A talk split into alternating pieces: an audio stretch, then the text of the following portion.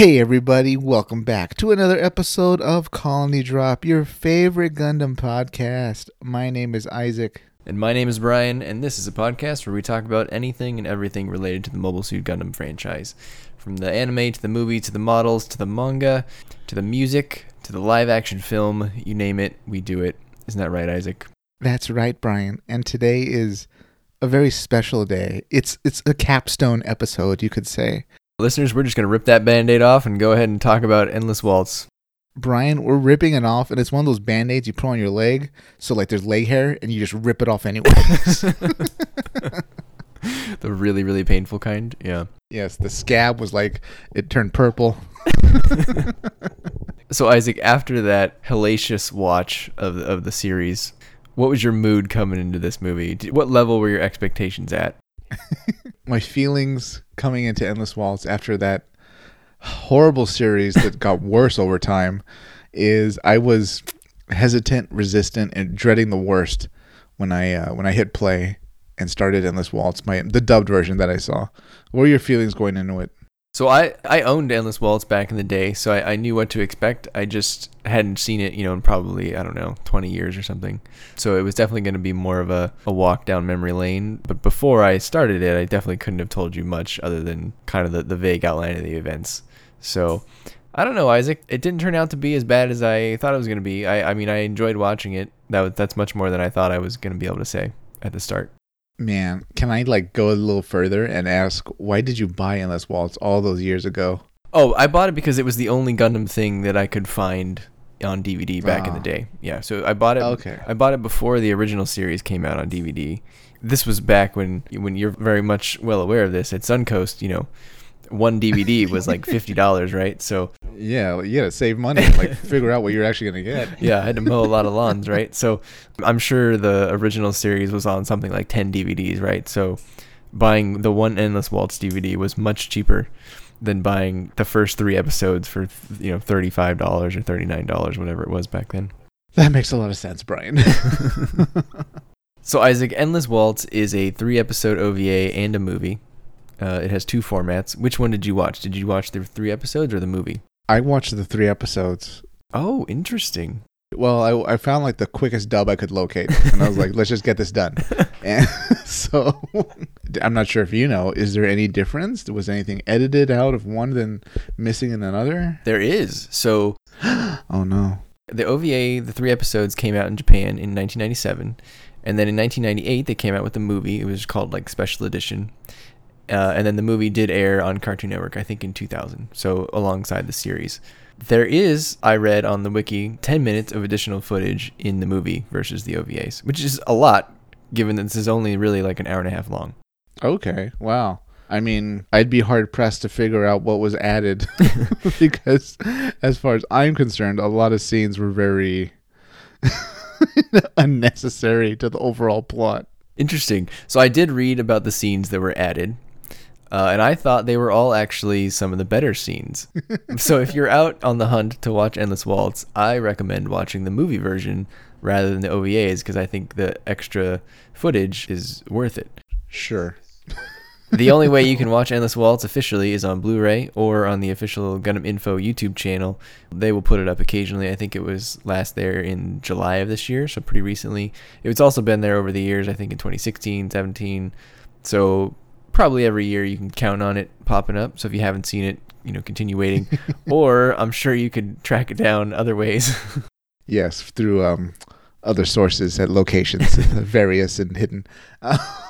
Not very well hidden, I might add. no, you, you can duck duck go it. Um, But yeah, those 10 minutes of extra footage I thought were actually some of the better scenes. So that's unfortunate that you didn't watch the movie version. So here's one of the scenes that was added. Let, let me see if you can confirm this then. sure. So in the movie version, Dorothy shows up. Was she not in the OVA version? I don't think she was. Yeah, so see, Huh. there you go. I won't say that her part was very big or very good, but Yeah, doesn't she just fly a ship or something? That? no, she shows up and convinces a bunch of civilians to like storm Mariemaia's compound.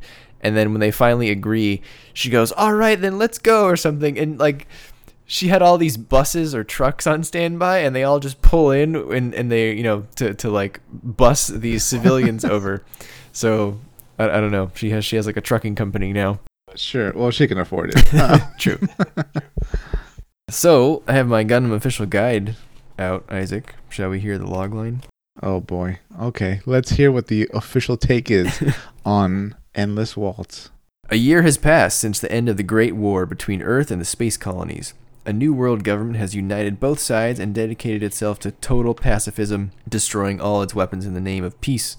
However, another new faction sees this as an opportunity to make its grab for power, and the Gundam pilots are forced to come out of retirement and protect the fragile peace one last time.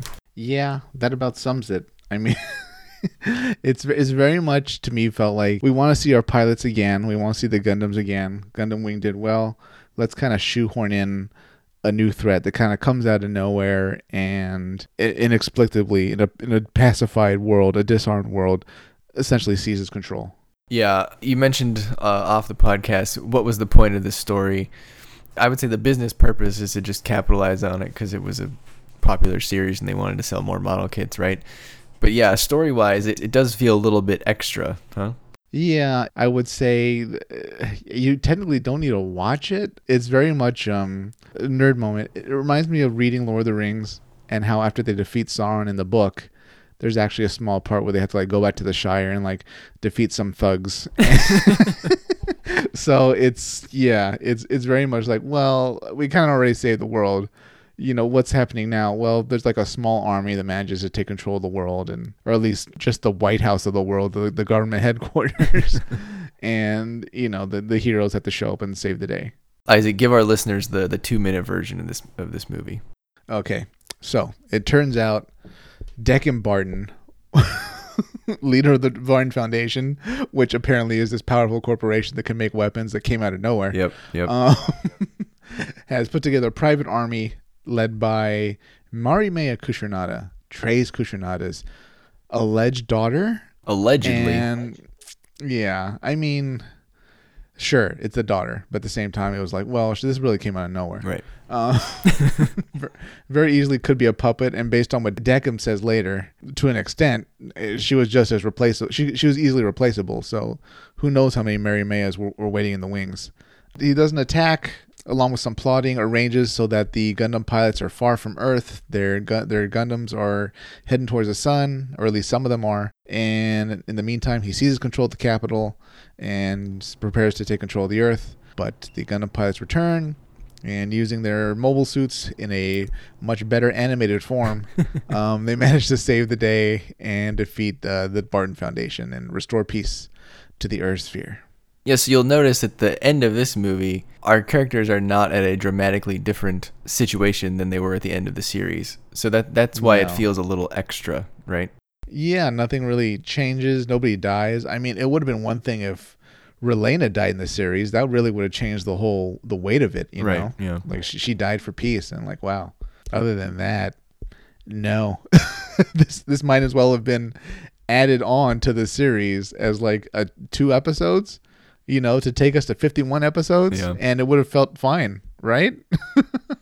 It's more of like a, an encore. It's just kind of like more of the same.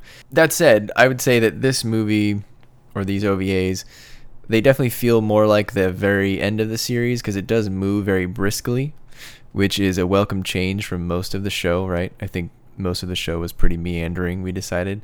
These, at least, Yeah. I felt like moved pretty quickly. So you didn't really have that problem because inherently, in the format of a three episode OVA or a movie, you have to move quick. So that resolved one of Gundam Wing's problems, I think, from from the get go. overall for what it is it starts it explains kind of what's the setup and then from there you just you get pulled through the roller coaster a lot happens everybody seems to have something to do from sally po to noin Mm-hmm. um, depending on the version you watch dorothy Relena is next to useless, but like for whatever reason they let her keep talking. um, when she's a hostage, like nobody ever shuts her up. She just continues to like philosophically, um, you, you know, chip away at Mary May. and yeah, the the Gundam pilots are out doing Gundam pilot things like you know, fighting or when they have to be on foot, like being insanely good with like machine machine guns or martial arts. Right. I don't know. I think Relena has the best character development moment at the very end, which which we'll get to.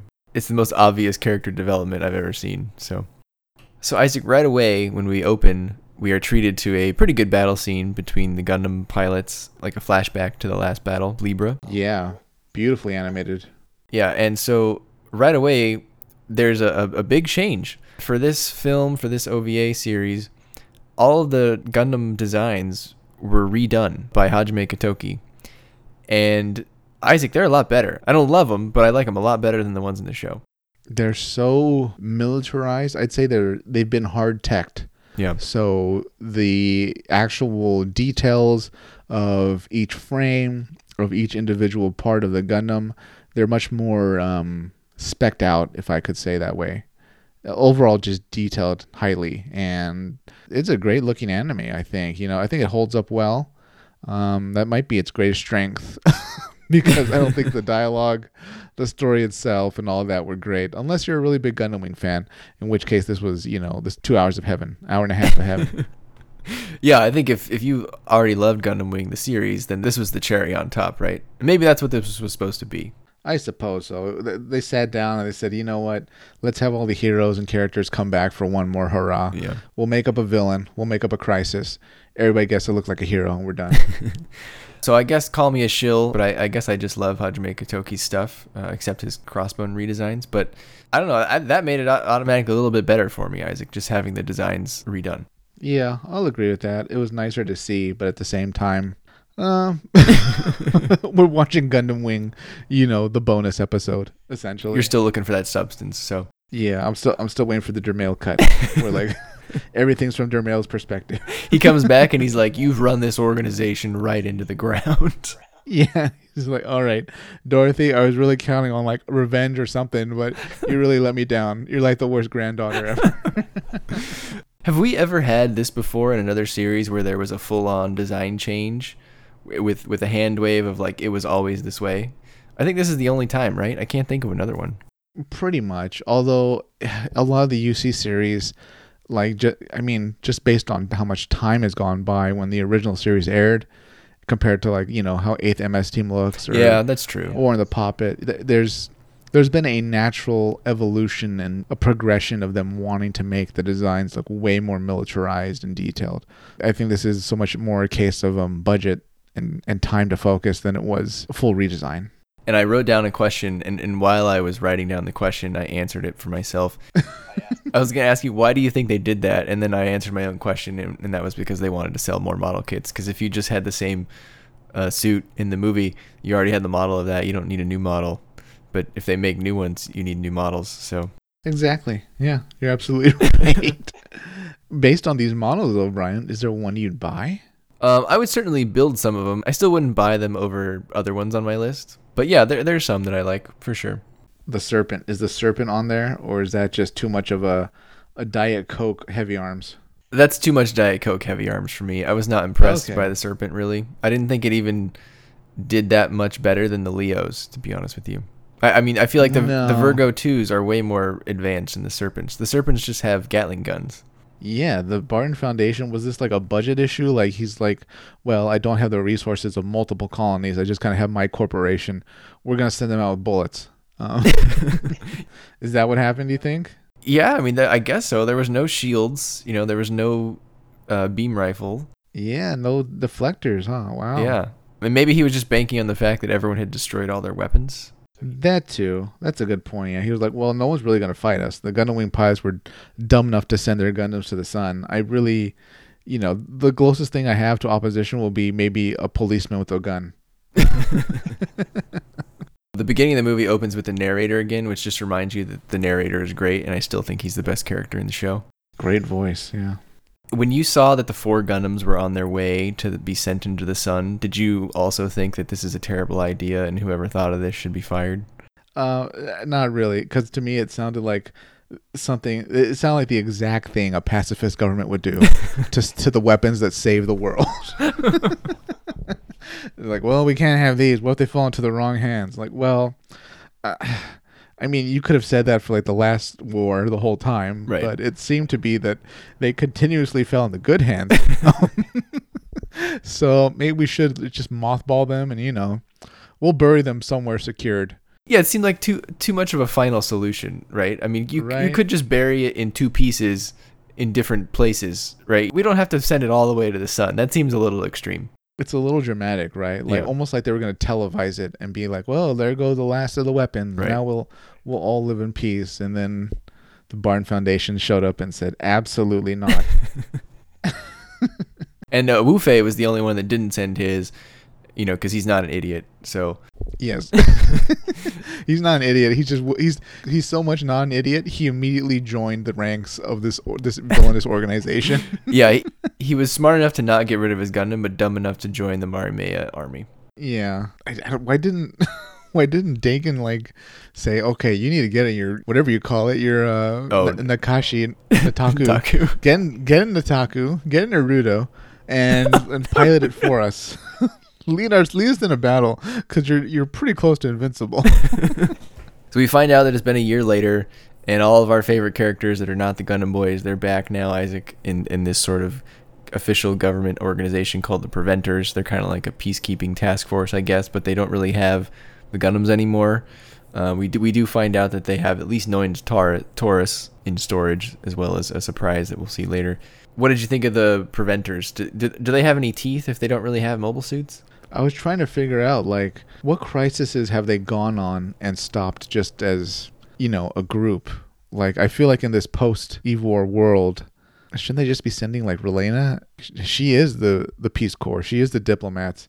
You know, she just meets them and negotiates peace. But I don't know. I wasn't really buying Preventer as them actually stopping wars, unless by that they do it like Celestial Being style mm. which if you haven't seen Double O, you, you won't get this reference, but you know they just march in with their Gundams and attack both sides until both sides have peace. Yeah, I was gonna say that's a very that's a much more direct method than sending Relena, right? yeah.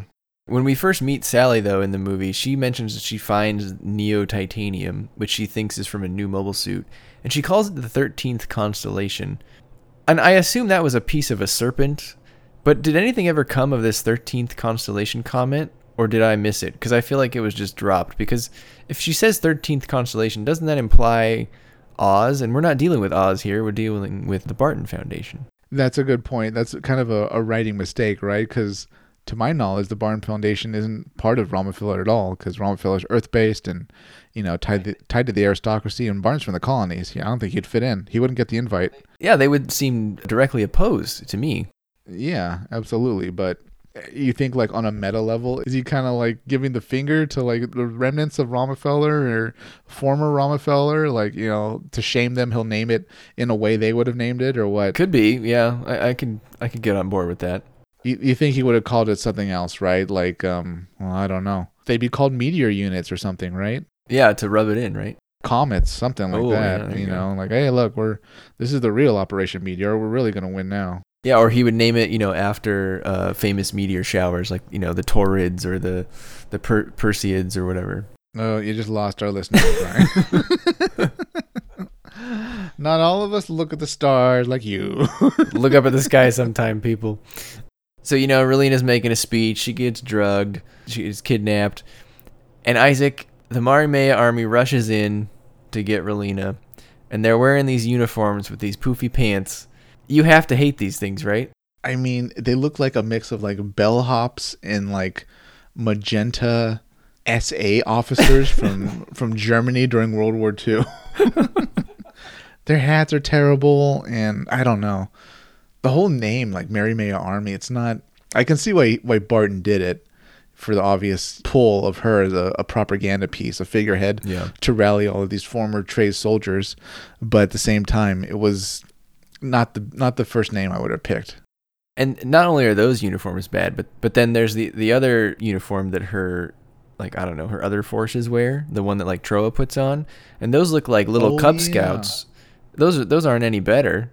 No, they're not, and that was never really explained, right? Like, there's like the cadets apparently, but they almost do nothing, right? We only see them assemble in a hall, and then we see like Trowa use one of their uniforms. Right, because the magenta people were piloting the serpents later, so I don't really know what the other people were doing. Tr- support, you know, preparing to be the new, the new army for the uh, the Marimari army once it's it's victorious. Yeah, maybe they get the coffee for the magenta bellhops. I would guarantee it. Yeah, they probably do. Um, Trowa's back in the circus, Isaac. You know, I guess he didn't get the pension after the show. He's still trying to make that money. His hair is still fabulous though. He still does insane acrobatic things. And he also makes his Gundam do it later on, which we'll we'll see. What I didn't get about that scene where like he takes out a bunch of uh, Barton Foundation goons. I think that he's talking with um whatever her name is at the circus. Oh, Catherine. Yep. Yeah, and she mentions that like, oh, there's a delay or something, Mhm. or or and and he like peeks out from behind the curtains at the circus, and he sees these goons just kind of smiling and looking down at the circus, Right. and they're armed. Their guns are kind of hidden underneath their suit jackets, and he's like, oh, I think something's wrong. I'll be back. and like he goes out and like he beats these guys up without having any idea who they were. and th- like once they're knocked out, then he like checks their IDs. Yep. And that's when he puts it together that they're from the Barton Foundation. Yeah, because they carry IDs apparently when they're on mission.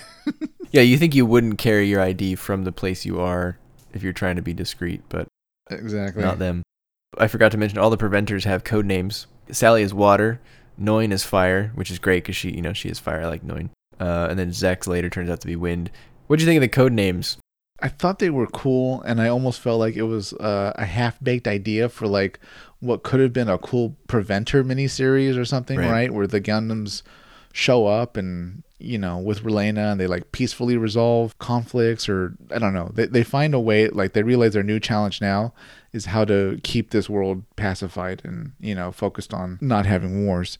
But ultimately, eh, I I don't know. It it seemed a bit much. Like it was it was fine calling each other Zechs. Yeah. you know. yeah, they didn't annoying. really like, they didn't go like, high, you know, high fire, please go do this. Or something. So, Yeah, it would it would be our group of friends calling each other code names. Like it's like it's a little superfluous. We already have our ourselves on a first name basis. What's the point? You know. true, true, exactly. About this time, Isaac is when Mariemaia claims to be Trey's daughter to Relena. Oh, and by the way, this is also when her puffy pants soldiers rushed in real quick when like voices were raised, and I could not take them seriously when they rushed in because of their poofy pants. It just, yeah. I can't do it. It made me laugh. Are we to assume that Maria Maya, like to placate her, and you know, since she's just kind of a bratty child in control of an army, um, Dakin was like, "Oh, you, you know what? I I built this army for you, but." I know pink is your favorite color, so I, I decided to get them all magenta pink uniform. Maybe. And she's like, "Yes, this is the best army ever." He's like, "Whatever keeps her happy, as long as she keeps doing what I tell her to do." So, what is your opinion on whether Mariemaia is actually Trey's daughter? It- It's so confusing. I'm gonna say yes, because at the end, like they show Lady Une with her Mm-hmm. at Treize's grave, but I feel like that wouldn't have been included if she wasn't actually the daughter. You know, if she was some orphan that that Dakin was using, they probably would have done like a, a reunion scene with her real family or something, or I don't know, Lady Une j- and and Relena just kind of becoming like her moms or something. Interesting. Okay, so I took away that she was not his actual daughter. Then why go to the grave? Why show the grave scene? Well, because Une just is loyal to Treize, I, I took that as she just wants to take care of his daughter if, if it is her daughter. I mean, did did she go and get her own DNA test done? Because when Maria Maya shows up, she goes, "I'm his daughter, and it's been proven." But like, I have no reason to believe her. And then after Dakim shoots her at the end, he says, "Oh, I you know I made you, and I can make another one." And then apparently on the wiki it says that the only time that Treize and Mari Mariemaia's mother, who wasn't in the movie by the way, apparently her name is Leia. She's, is she from a galaxy far, far away? apparently because she was she wasn't available for this movie, uh, but she was she was shown in Heero's story in the episode zero manga, Something we haven't seen and will never read.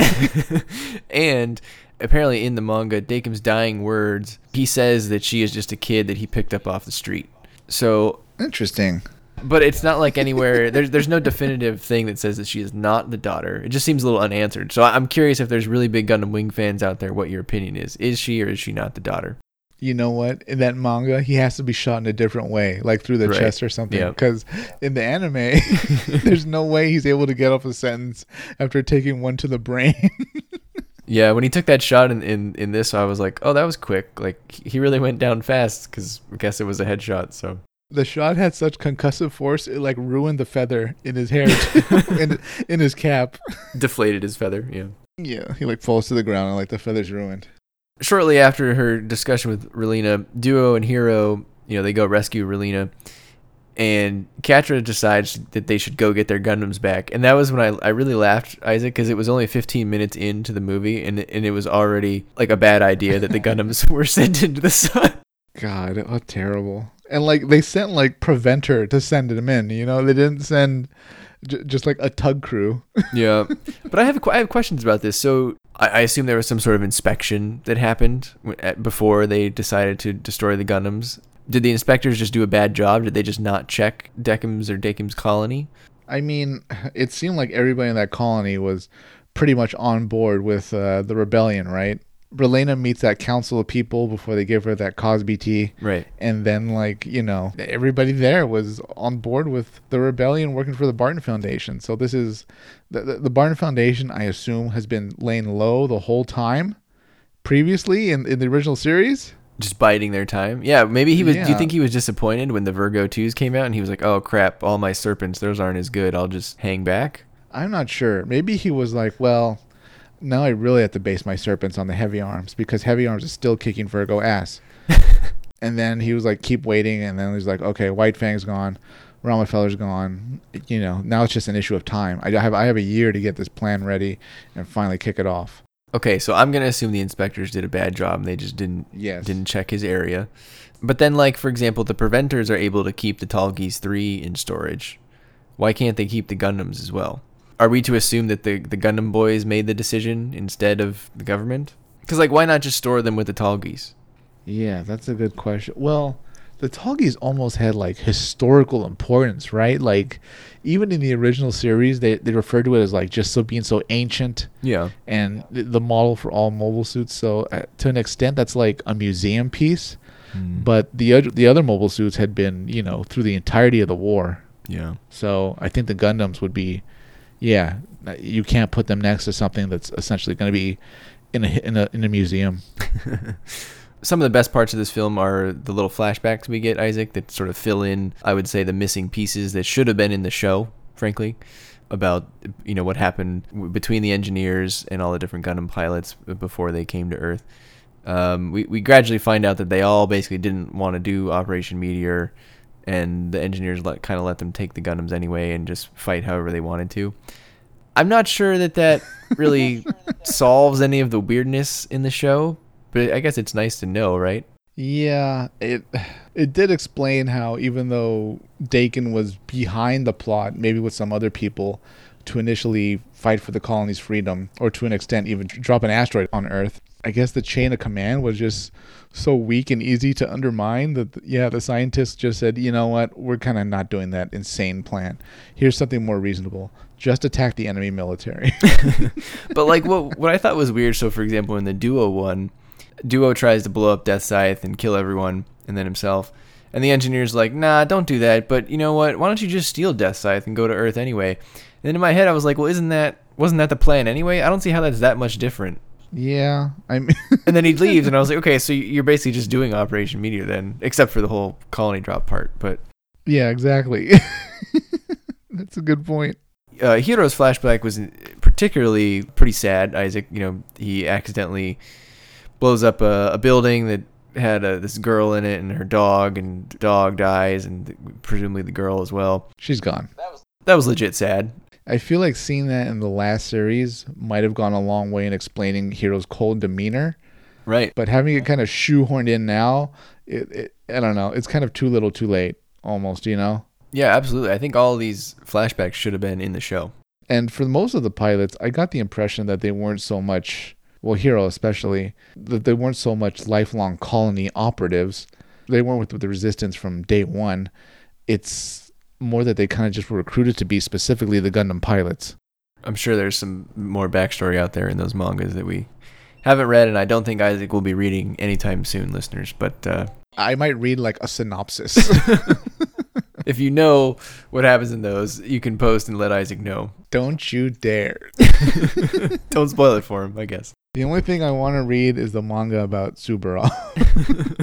the Tuberob Diaries. There you go. Samara Maya publicly declares independence and war at the same time, which I thought was funny. Can't have one without the other. Yeah, she basically becomes Zeon overnight, right? yeah, pretty much. But like, she gets on Earth and a super weaponless, she's able to seize control of the headquarters, the capital.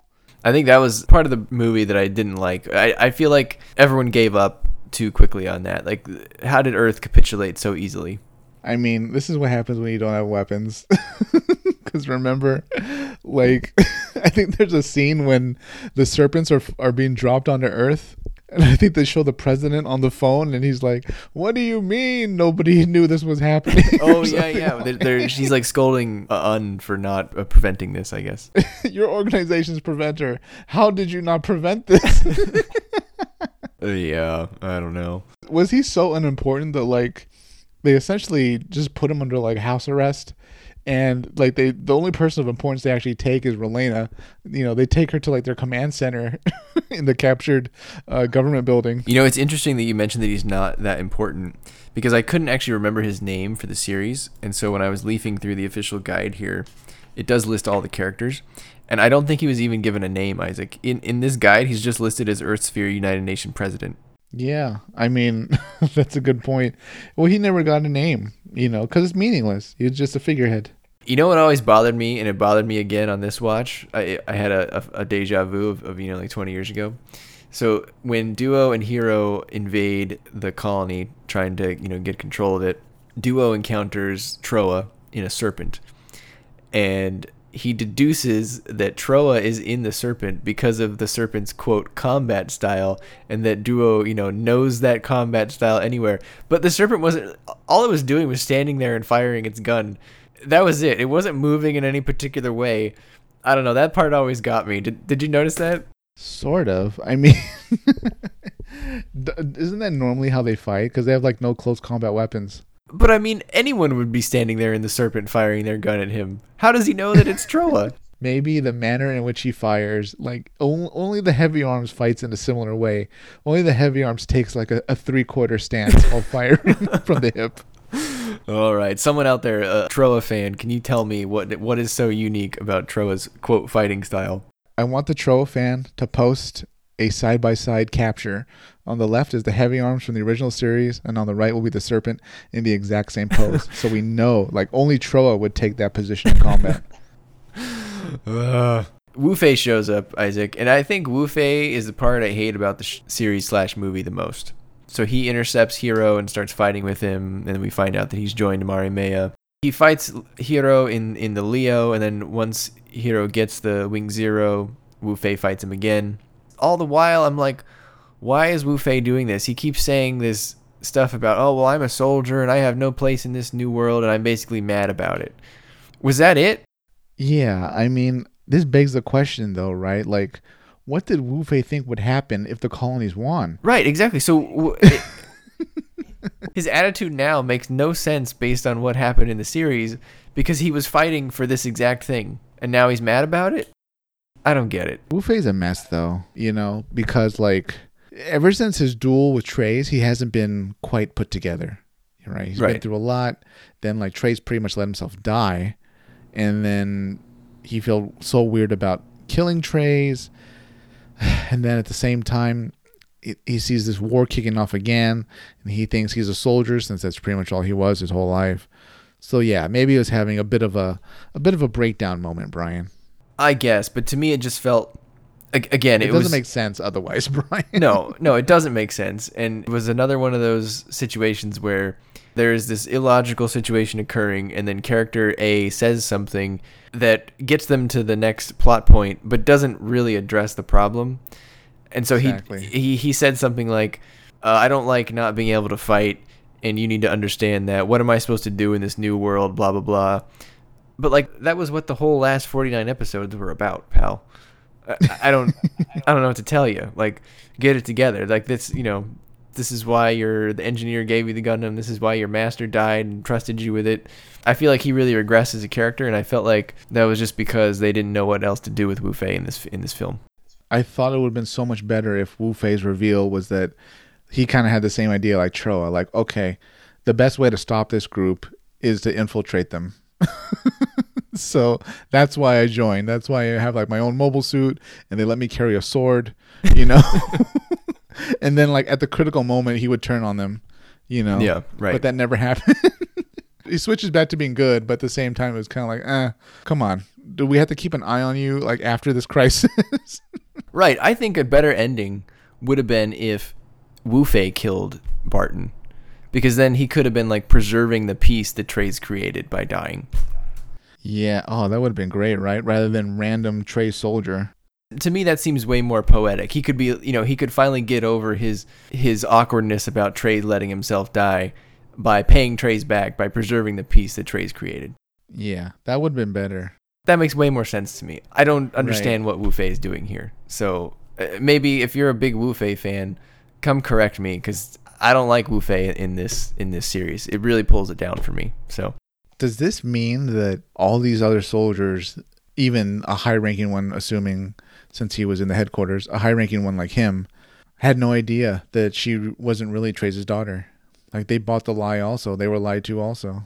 yeah, I don't think anyone has any reason to doubt Yeah. them. I guess, although you would think that you would hope that the news organizations are trying to dig into this, but Well, at this point, they might have just been freaked out, right? Like, oh God, there's mobile suits again. Right. You know, report on mobile suits. Don't really dig into Mariemaia too much.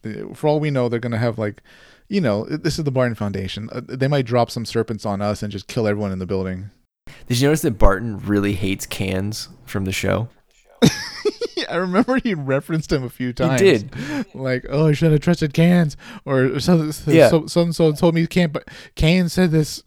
yeah so the, there was two scenes that stuck out in particular there was one very brief scene it was maybe five to six seconds long all of a sudden they cut to barton like on his you know colony or whatever and he goes my good thing my calculations are correct unlike Quinze and then it just cuts to the next scene and i was like wow like that was abrupt like he just doesn't like Quinze and then later on, uh, when Barton is explaining to Zechs about what the original Operation Meteor is, basically that you know they wanted to drop a drop a colony. yeah. Barton's like, I'll let you surrender, and I'll let you. I'm not gonna make you leader like that idiot Quinze did, but you can be a soldier of Mariemaia. That was pretty good. I mean, well, I guess, does this mean like during the whole crisis, like once the White Fang showed up, he's just been watching from the sidelines? yeah, just like stewing yeah, about he had it, to, you know? right? Yeah. Okay. Probably like yelling at his TV, like throwing things. Like, what are you doing, Yeah. Don't let Dorothy on Libra. Are you out of your mind? You fool. Um, She's not even from the colony. I feel like if they if those two know each other, and clearly it's an important relationship, right? yeah. We should have had a flashback between those two. Ooh, you, you like we shipped them? Well, well, maybe yeah, maybe they're spurned lovers, you know, and, and Yeah, it's like they had a bad breakup, and he's like, "Son of a, I'm gonna build my own revolution and resistance movement." maybe they broke up over the color of the uniforms, you know, because Oh yeah. Quinze like really loved his vest. I don't think he would have gone along with those puffy pants. No, he can't do magenta. He's a he's a blue and khaki guy. that's that's where he drew the line. yeah, he demanded the Virgo twos were khaki because he knew he knew Barton would make them magenta if he had control. That's where they split. The ideological split occurred.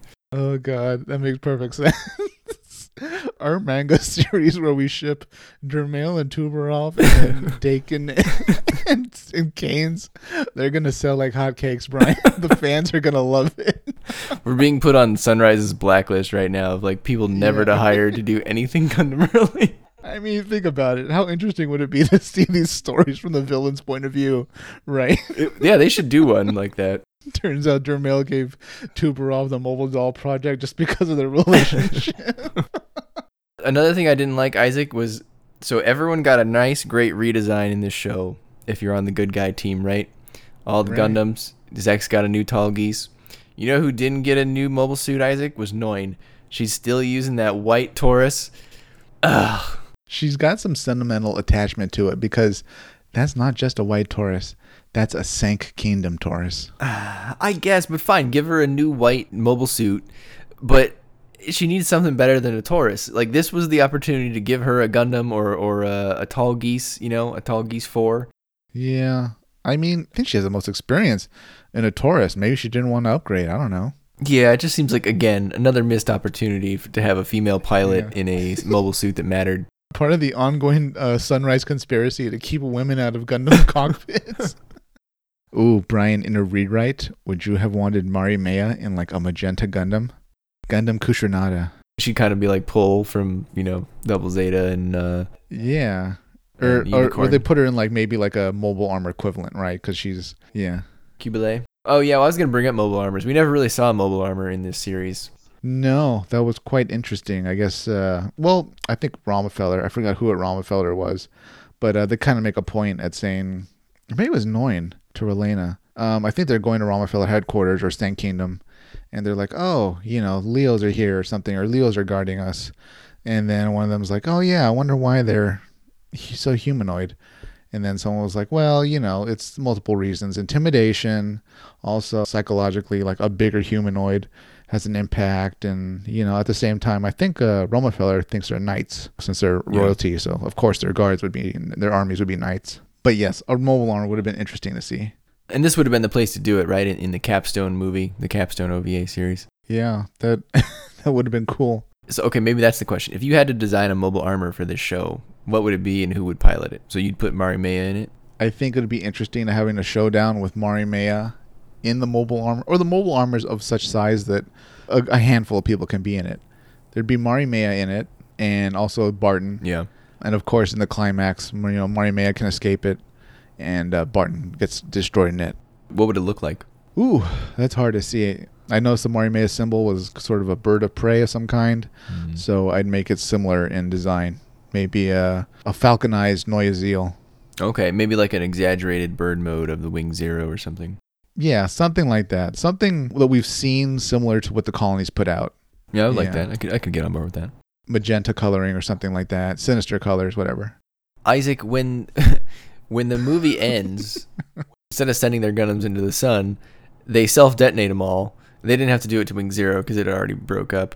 But I don't believe in the self detonation anymore, Isaac. Uh, How many times did they detonate their Gundams in the show and then they just like fixed them somehow? Yeah, but at the same time, like you have to keep in mind who was fixing them. It was Romefeller usually, right? True. well, the, the massive global corporation that has like the money and the technology and the, the resources to essentially from pieces be able to reverse engineer and repair something they've never encountered before. So I don't think any corporations of that size are still around. Although I still say it's um, a bit of a missed opportunity that Dorothy didn't return as the villain for this one. That would have made way more sense than Mariemaia. Yeah, right. That came out of nowhere. It would have been one thing if we saw like baby Mariemaia throughout, you know, Gundam Wing, and Right. like Treize was always saying stuff like, you know, you know, oh Zechs, you have to meet my daughter or whatever. you know, Noin, have you seen little Mariemaia? You know, or something, Yeah. something like that. Whatever. That the, the, the foreshadowing. But um, yeah, Dorothy as a villain returning with you know the, the remnants of Romefeller would have been way more better. I yeah, I, I totally agree because you, you they spent whatever twenty episodes developing Dorothy. I was trying to think of a way to make Mariemaia make sense, and I was thinking maybe this has been kind of a dark turn. Right. Maybe they don't want to go this dark. I was like, maybe what they should have done is had her be Treize's daughter, but instead of this nameless mother, the daughter could have been Lady Une from one of her other personalities, and like Whoa. and Barton like uh, you know kidnapped her for a year or whatever, and you know took the child and then like raised the ch- you know raised Mariemaia out outside of Une's knowing about it because her personality changed and like never went back to that one or something like that. That's brilliant. I like that a lot. It's a little dark, so I don't know. Maybe they wouldn't want to do It's- that, but oh, well, yeah, it's a little dark, and we have to like kind of question like what the heck happened with her and Treize. right. You know, should should Romefeller have done an investigation? Well, maybe Treize didn't know about it. You know, yeah, yeah. Okay, okay. you know there, there could have been a rendezvous, which I'm I'm sure there were there was because since she was you know bringing him stuff in his bath. But, yeah, just she she forgot about that memory where she got into the bath. yeah, or maybe there was just a wild night with you know him, Zechs, and her, and things got out of hand. Wait, him, Zechs, and her? Well, you know, I, I don't know. I figured he seems pretty open. Ooh, Brian's theory: Zechs is really Mariemaia's dad. Wow, wow. I like it already. Ooh, the the mystery. As far as our other pilots, Duo finally sees Hilde in the credits. She doesn't even get a line in the movie. Isaac She doesn't deserve one. She's so useless. Trowa goes back to clowning, of course, because this dude has no money and he needs to he needs to join the circus. Heero goes to Shibuya Crossing and says mission complete. Was there a significance that he was at Shibuya Crossing? No, I mean, Which is strange. yeah. Well, okay, sure. I'll buy that. This really bookends the whole series in general because Barton was the last part of Operation Meteor, right? Yep.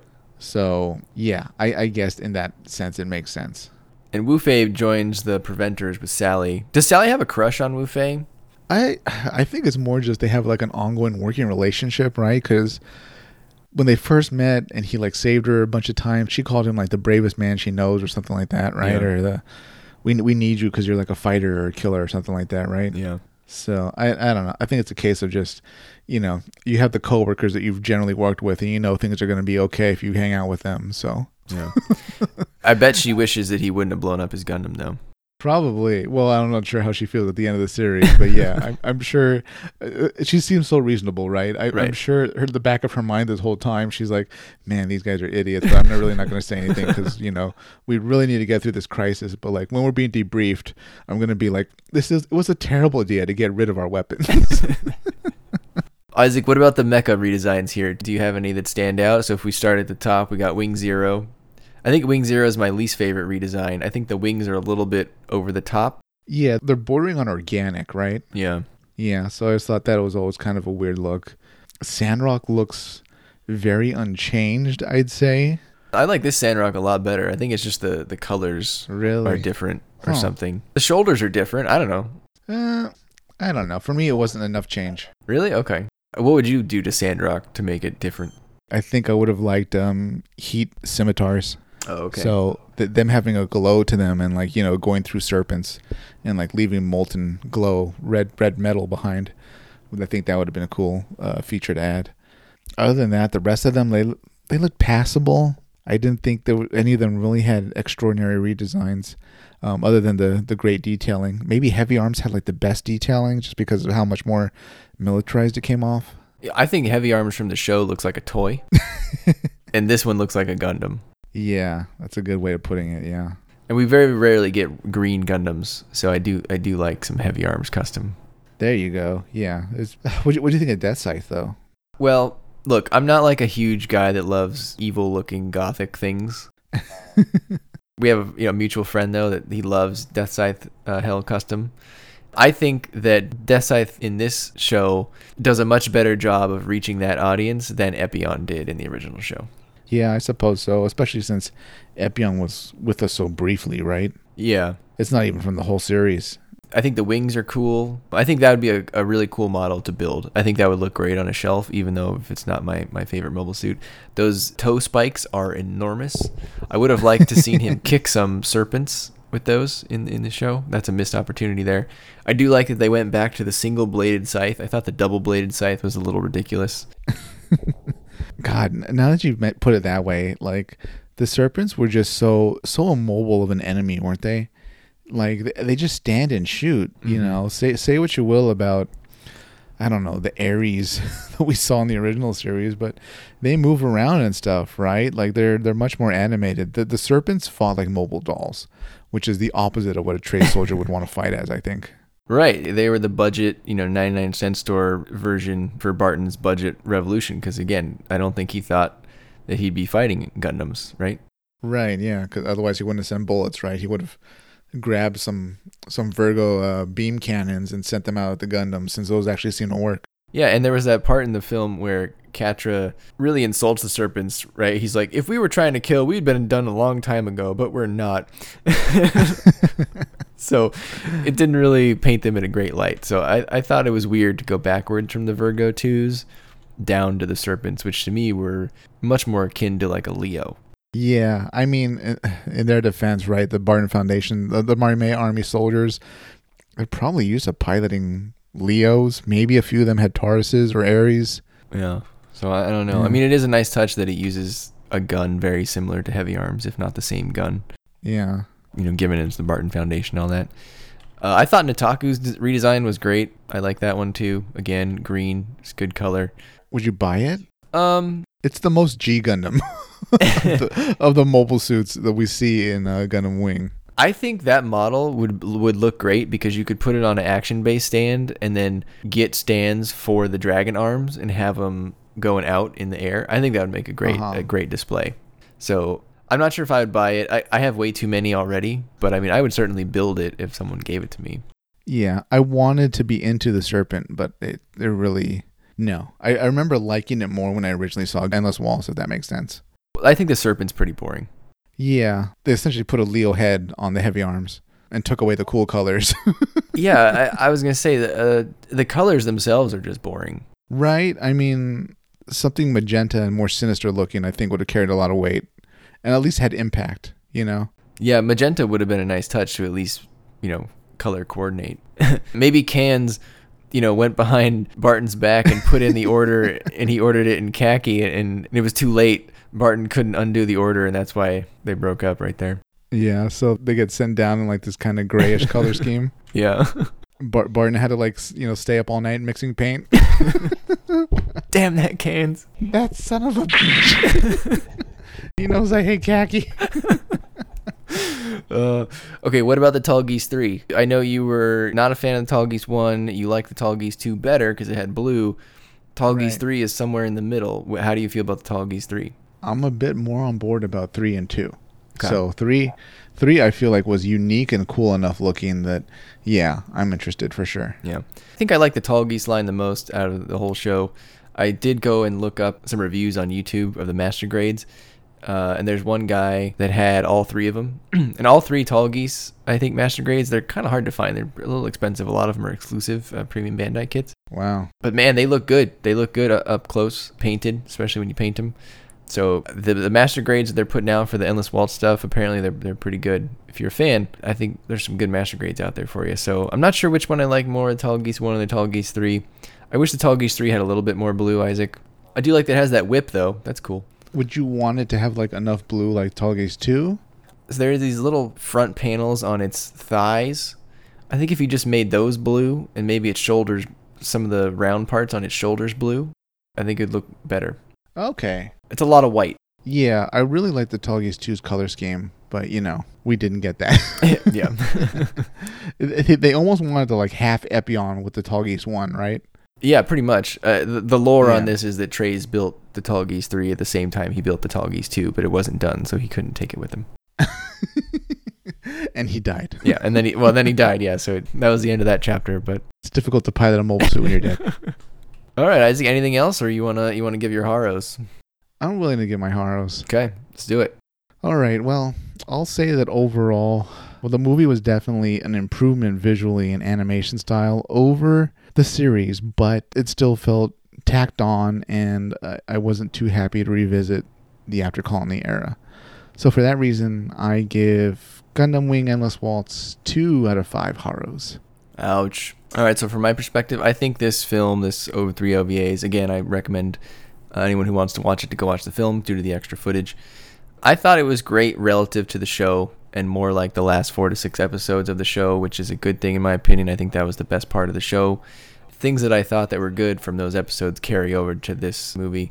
The boys are together mostly, and they're doing things as a unit, with the exception of Wu Fei. Plot has to move fast inherently due to the format. And I feel like if this plot was put in the show, they would have made it eight to ten episodes, and it would have felt terrible again. I think it offers a lot of good backstory that was that should have been in the original show. So it's I guess it's good that we're getting it now, though there's still some questionable decisions slash plot points, particularly Wu Fei, which I really don't like that. And I think the great redesigns and the great animation elevate it. So I think if you like Gundam Wing and the characters, I think this is probably a satisfying ending for you and was probably just a joy to watch. So I think with all that, I'll give the Endless Waltz itself uh, seven and a half out of ten. But I'd say at least two of those points, Isaac, are due to the the nice designs and the nice animation. Because this is, it's a beautiful animation. It reminds me a lot of 0083. Ooh, oh god, shots fired. Wow, that hurts. No, the I'm talking the animation. You know, the designs. It's around the same time. Yeah. So Uh, I, I think 003 came out ahead, but sure, we'll agree to disagree. Man, I mean, yeah, the animation really holds a lot of the weight on why it's so good. Everything else is just uh, kind of a hot rush mess. But yeah, if you like what you had before, it's enjoyable. Alrighty, everybody. I think Isaac has now had enough Gundam Wing for a lifetime. It'll never be seen again. I'm not sure that we will ever be reviewing any of those prequel mangas. Um, if it is, if we do, it'll just be me on the episode. Um, I don't. I think we'll be off reading something else. So The only way I can see it happening is if we go through like a Gundam drought. You know? yeah, true, true. Yeah. like we, we consumed all the content and like i don't know uh, years have passed since gundam wing and we've been like you know what let's go back Let's at least check out the manga, like even from a funny point of view, and see what happened. I could see it. Because as we all know, I've been wrong on manga before, like with Crossbone. I was so wrong, dead wrong. All right, Isaac, I think that about wraps it up. Any topics you'd like the listeners to comment on? How would you rewrite Gundam Wing Endless Waltz? Comment below. Ways you'd make it better. Things you wish they did. Like a callback, maybe, to an episode from Gundam Wing. Let us know below. All right, everybody, make sure to like, comment, and subscribe. Brian, take us out of here. All right, everybody, don't forget before you go to sleep tonight, stand next to your bed, take your finger off that self detonator, and remind yourself mission complete. Merry Christmas Eve, everybody.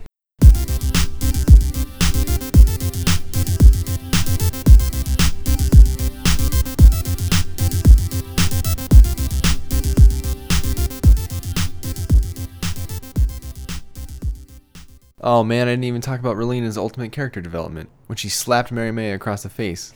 How's that for some total pacifism?